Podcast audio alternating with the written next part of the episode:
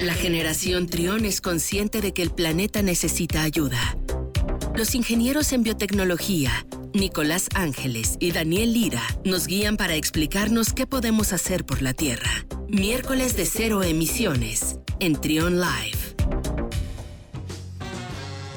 12 del mediodía con 21 minutos, ya está con nosotros Daniel Lira. Oye, eh, ¿qué pasa en el mundo? Bueno, antes de la pandemia vimos los incendios en Australia y luego vimos incendios en California y ahora le toca a Grecia. Así es, Luis. Fíjate que Grecia pasa por un problema sin precedentes actualmente ante todos los incendios que, están pasando. Se, han registrado 586 incendios forestales que uno ya están atacando esta zona.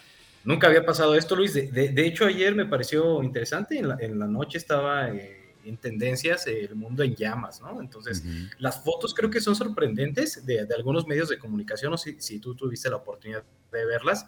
son muy buenas fotografías, pero hablan de una labor voluntaria de, de, todas las zonas, de los que son allegados y las víctimas principalmente de su casa, pues que están eh, tratando de sofocar estos incendios y fíjate que es algo interesante porque normalmente hemos hablado de incendios y siempre, bueno, aquí por ejemplo en México hablamos de una cultura que a veces hace falta, de la conciencia de la basura que se deja, ¿no?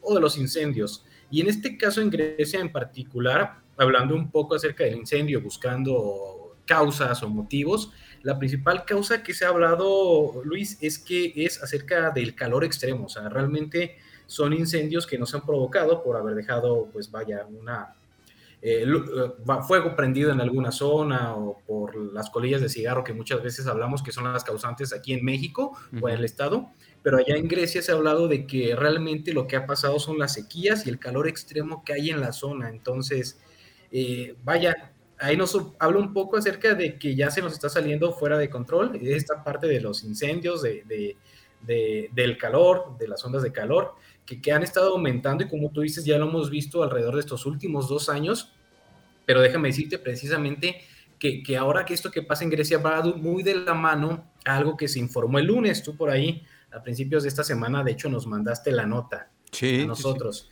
Pues es este informe que hacen eh, los especialistas, ¿no? En, en, en, lo que está, lo que está ocurriendo, lo que tiene que ver con el cambio climático.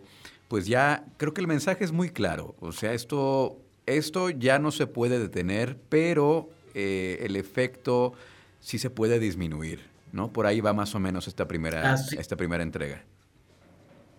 Así es, Luis. Fíjate que es uno de los informes más completos en toda la historia de, este organismo, Luis, que es el IPCC, que es un organismo creado por la ONU, se creó en 1988 y a partir de 1992 dio sus informes. Este es, creo que de los más completos. Utilizaron 14 mil artículos científicos para que este panel intergubernamental pues diera esta primera fase, como tú dices, del informe y vaya que es muy interesante porque primeramente nos dicen que er, ya estamos rompiendo lo, que es eh, los parámetros que se habían buscado en, en, eh, los acuerdos de París del 2015. ¿Qué decía este acuerdo? Bueno, que a partir del 2015 todo el mundo debería de tratar de mantener que la elevación de la temperatura no aumentara más del 2% o en dado caso que lo mantuviéramos por debajo del 1.5 grados el aumento de temperatura.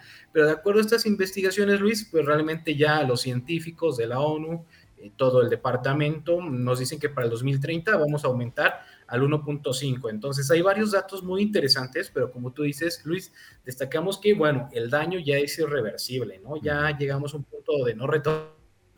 Es muy malo porque habíamos pensado que íbamos a llegar al 2030, al 2050 pero realmente ya vimos que hay cuestiones que ya no se pueden cambiar y que bueno, el principal efecto o causante ya se dijo tajantemente, estamos en focos rojos, pero el causante somos nosotros, los seres humanos. Sí, Entonces, sí, suena feo. Fíjate que mucha gente todavía platicando la semana pasada me decía, no, ¿sabes qué? Es que también hay volcanes, ¿no? También hay un cambio de temperatura por parte del, del, planeta. Le digo, eh, sí, es cierto, eh, el, mismo planeta se autorregula y es cierto, hay varias emisiones propias del planeta Tierra, pero este estudio nos dejó claro que vaya en comparación con los efectos de gases invernadero que tenemos o que tiene el impacto de los seres humanos en el planeta, pues estos se pueden dejar en cero, prácticamente no tienen efecto y los principales responsables, pues somos nosotros. Entonces, por ahí sí nos, deja claro eh, la problemática que estamos enfrentando y va muy de la mano de estos incendios que yo te comentaba de Grecia. Uno de los puntos que ataca este informe, Luis,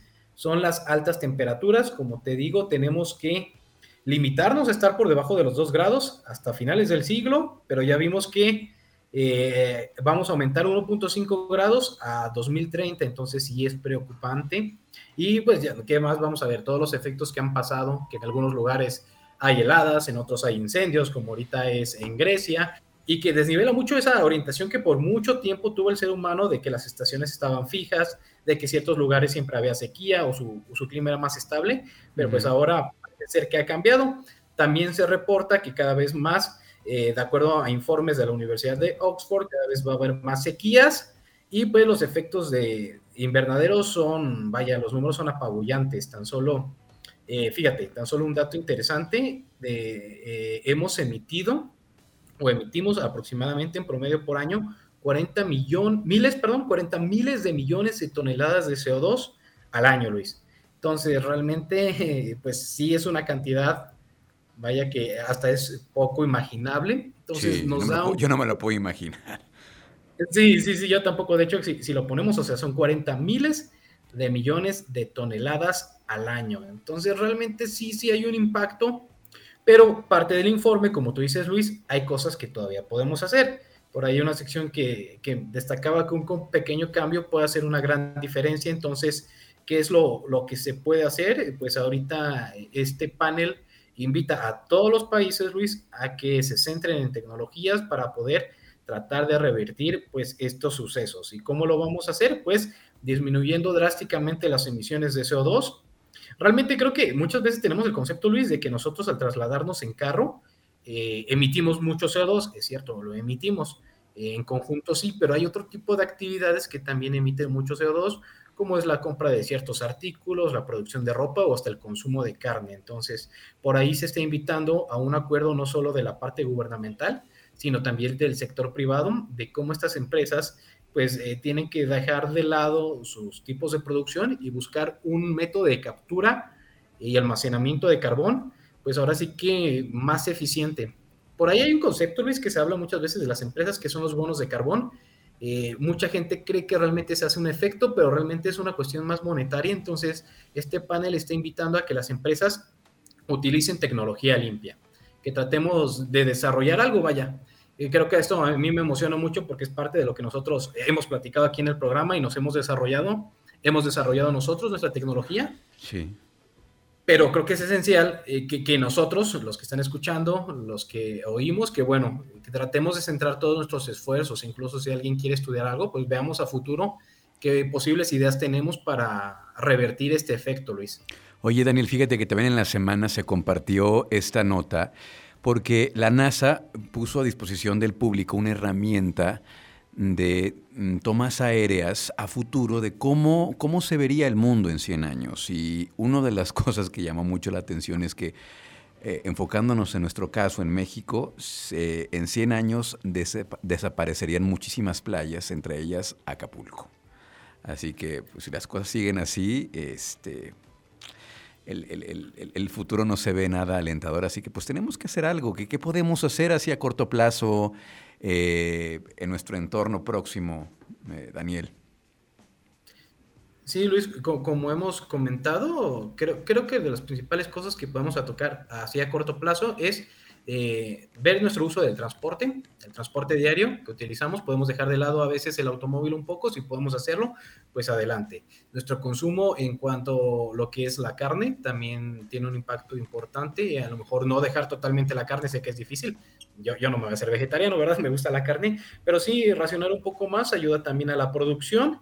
Y pues sobre todo creo que algo importante es que como ciudadanos nos involucremos un poquito más en la parte gubernamental y en lo que está haciendo tanto nuestro municipio, estado y país acerca del cambio climático. Muchas veces hemos hablado de distintas tecnologías, muchas veces creo que se deja de lado, Luis. Decimos, ah, bueno, sí, pues ya lo hicieron, ¿no? Ya pasó, como a veces el uso del petróleo o el uso de combustibles, pero creo que si nosotros como ciudadanos ponemos más atención y cada vez también nos sumamos más a iniciativas o ponemos de nuestra parte acerca de involucrarnos y hacer nuevas propuestas, también pues a nivel gobierno pues se, se, va fortaleciendo un ecosistema de personas que se preocupan y bueno, se pueden dar nuevos parámetros para que a, nivel gubernamental o también de nivel privado pues podamos tener resultados óptimos. Pero sí es la involucración de nosotros como ciudadanos principalmente ante estas cuestiones. Si, si hacemos los ojos ciegos, creo que vamos a tener, bueno, ya lo hemos hecho muchos años, ¿no? Creo que ya lo hemos hecho muchos años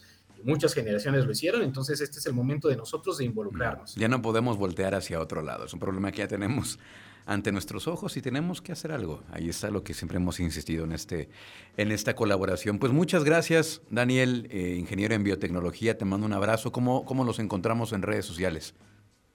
¿Qué Luis? Gracias. Eh, sí, estamos en redes sociales, tanto en Facebook, Instagram y Twitter como EcoScience Lab. Por ahí vamos a publicar los artículos de, de este informe, para si alguien gusta leerlos, ahí están más detallados.